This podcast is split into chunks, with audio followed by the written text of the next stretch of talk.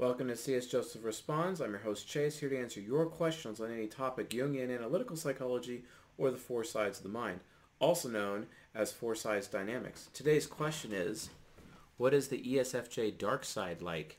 And source of today's question is none other than Quora, as usual.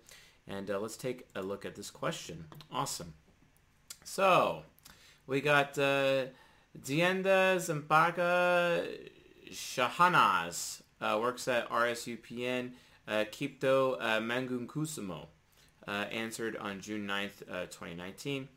Uh, as an ESFJ, gosh, don't you just love how everyone is always all like, well, as as an ESFJ or as an ESTJ, as an INFP, as as an ISFP, it's just it's it's like wow dudes like can we like stop saying that as a blah you know it, there's a chance this person is like actually mistyped because you know the tests are only one out of five accurate. And if they are an ESFJ that means they're affiliative so they're more likely to accept the authority or the credibility of the uh, the MBTI test online. And then even though they're getting a one out of five accurate result it's kind of like blowing up in their face. So I wonder what they're actually going to say. Here let's continue as an ESFJ, my dark side would be overthinker.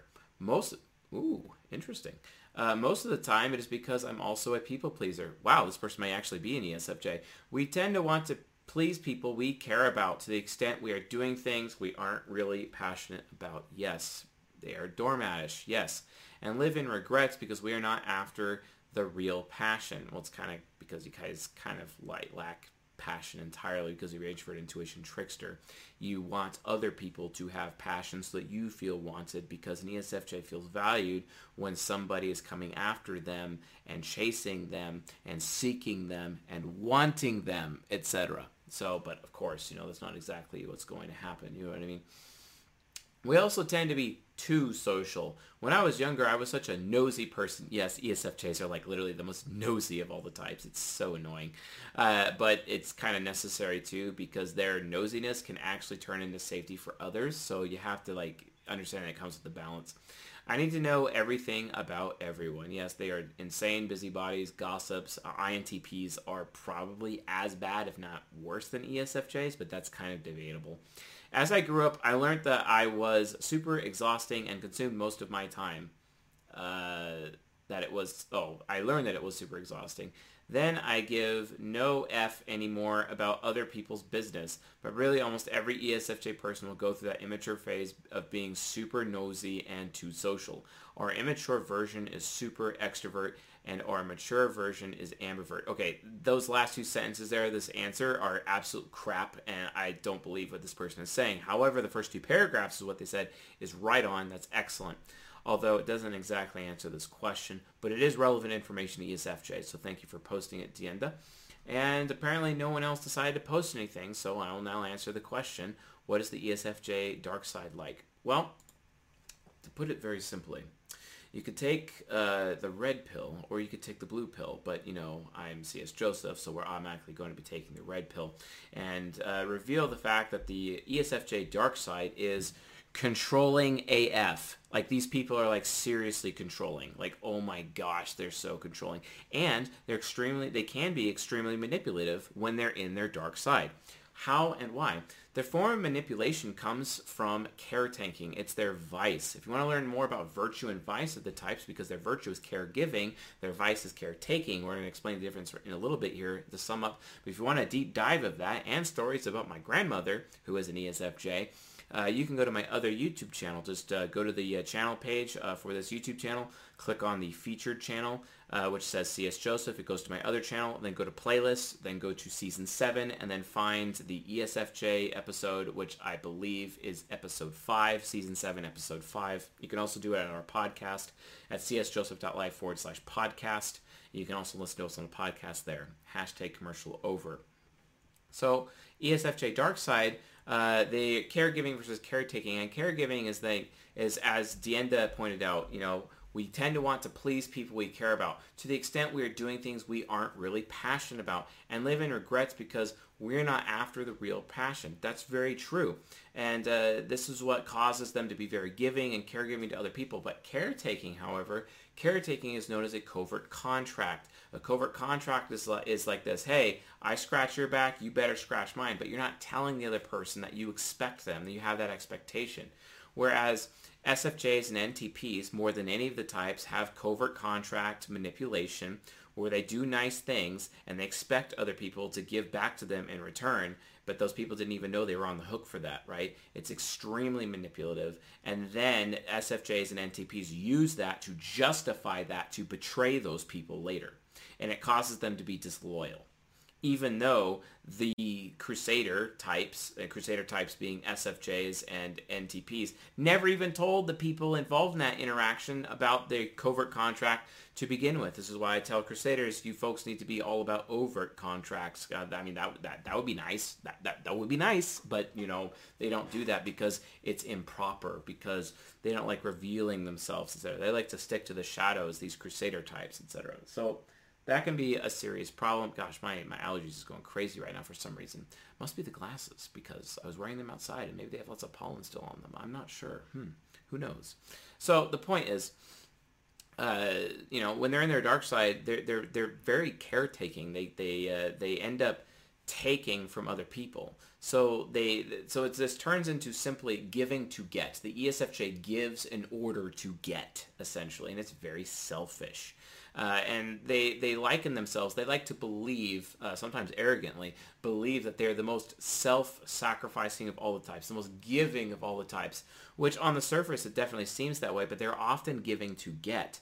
So it's not necessarily always true. It's not necessarily always noble. It's not necessarily always sincere. It may look sincere, but it's not necessarily always sincere. And usually their giving is a form of self-serving. Another reason why they're so giving in those regards is because they worry about their self-worth. They're constantly feeling like they're not worthy.